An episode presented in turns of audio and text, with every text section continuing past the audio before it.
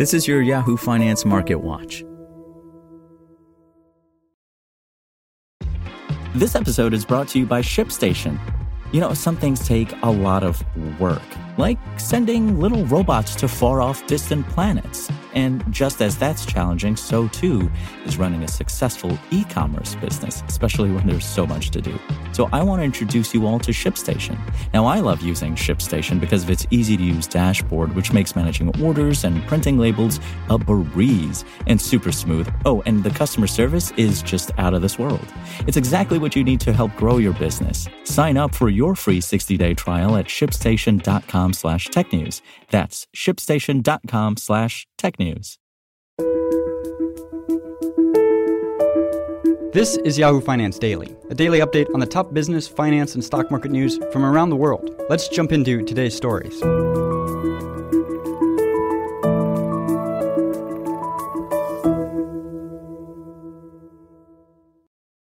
After a volatile week of trading in markets last week, investors will be anxiously awaiting fresh commentary from the Federal Reserve and major corporate earnings results from tech giants Microsoft and Apple.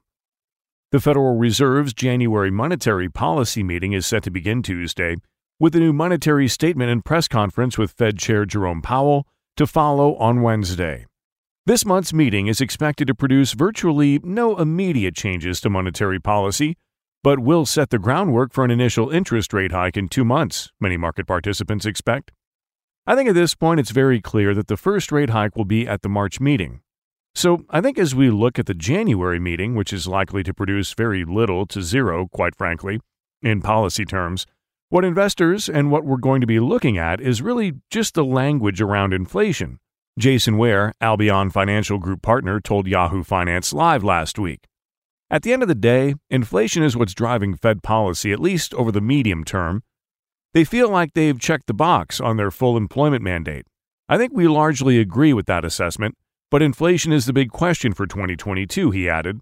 And if we start to see disinflation as we work through this year, which is our base case view, that might give the Fed a little bit more cover to not raise rates, as the market's now saying, about four times.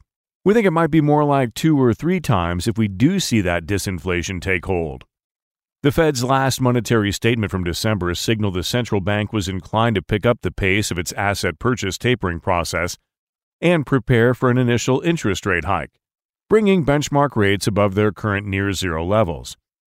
Shifts on both of these policies would mean removing key accommodative tools that had helped support the virus stricken U.S. economy and propped up asset prices over the course of the pandemic. The Fed's projections from December suggested that central bank officials would raise interest rates three times this year. But in the week since, much of the economic data has made the case for a more aggressively hawkish positioning from the Fed.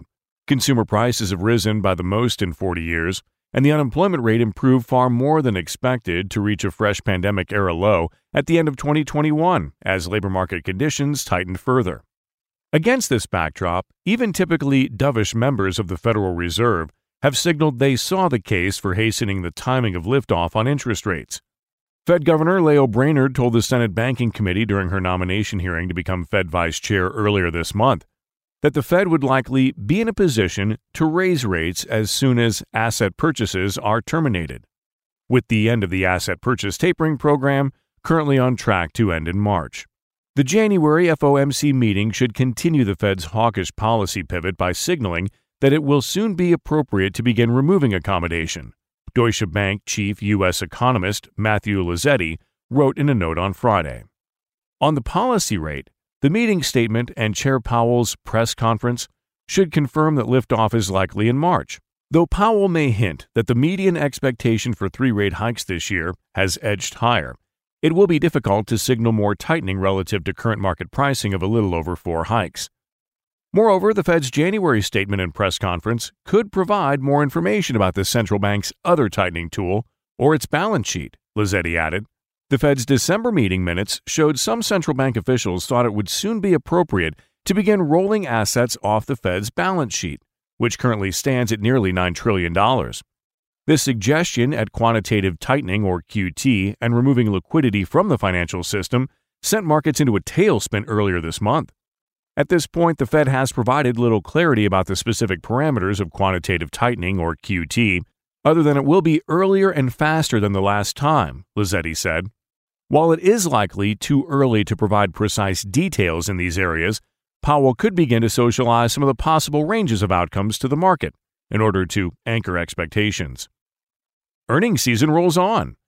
Quarterly earnings season is set to ramp up this week, offering another potential catalyst for the names reporting and for the broader markets as investors monitor profit growth at some of the biggest corporations and index components. Big tech earnings from the likes of Microsoft and Apple will be a major focus this week, with the two companies reporting on Tuesday and Thursday after market close, respectively. For Microsoft, the report will come following news of the company's biggest ever acquisition last week, with the tech juggernaut purchasing video game maker Activision Blizzard for about $69 billion in cash.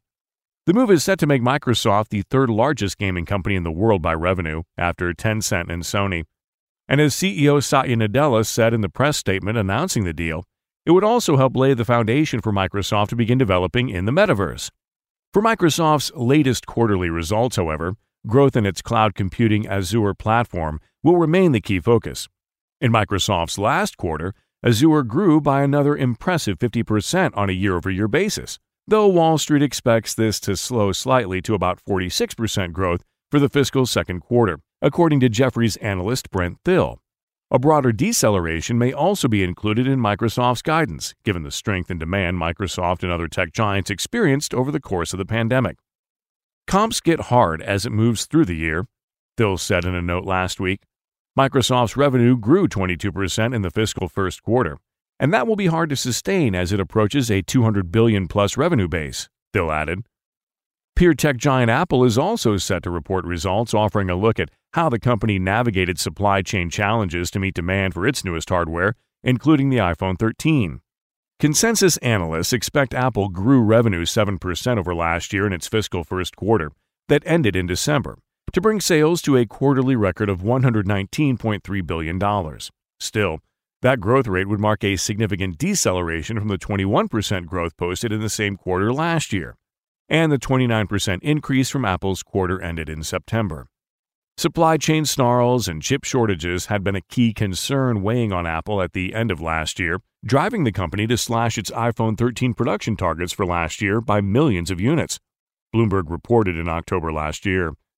The company also reportedly told suppliers that iPhone 13 demand had weakened leading up to the holidays, according to a separate Bloomberg report from December, and Apple Chief Financial Officer Luca Maestri had said in late October that the company would likely see a more than $6 billion revenue hit due to supply chain constraints for its December quarter. Still, some Wall Street analysts struck an upbeat tone on Apple's prospects after a difficult second half of 2021.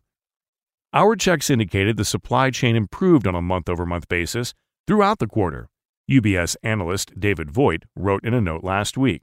In addition, our analysis of global availability wait times suggests the mix continues to skew towards higher end models, like the Pro and Max, as consumers appear increasingly likely to spend upwards of $1,000 on an iPhone given significant subsidies available in key markets like the US. Although we expect iPhone upside in the quarter, Lingering supply chain disruptions have likely pushed some sell through into the March quarter, he added. To see the full economic calendar for this week, visit yahoofinance.com. For more live coverage of business, finance, and stock market news, please visit yahoofinance.com. We'll be back tomorrow morning with your daily update. So until then, thanks for listening.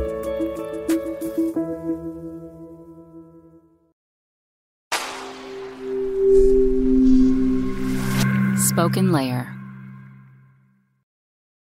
Want to learn how you can make smarter decisions with your money? Well, I've got the podcast for you. I'm Sean Pyles, and I host NerdWallet's Smart Money Podcast. Our show features our team of nerds, personal finance experts in credit cards, banking, investing, and more. And they'll help you make the most of your money while cutting through the clutter and misinformation in today's world of personal finance. You'll get clarity on strategies to help you build your wealth, invest wisely, shop for financial products, and plan for major life events. Listen to NerdWallet's Smart Money Podcast wherever you get your podcasts.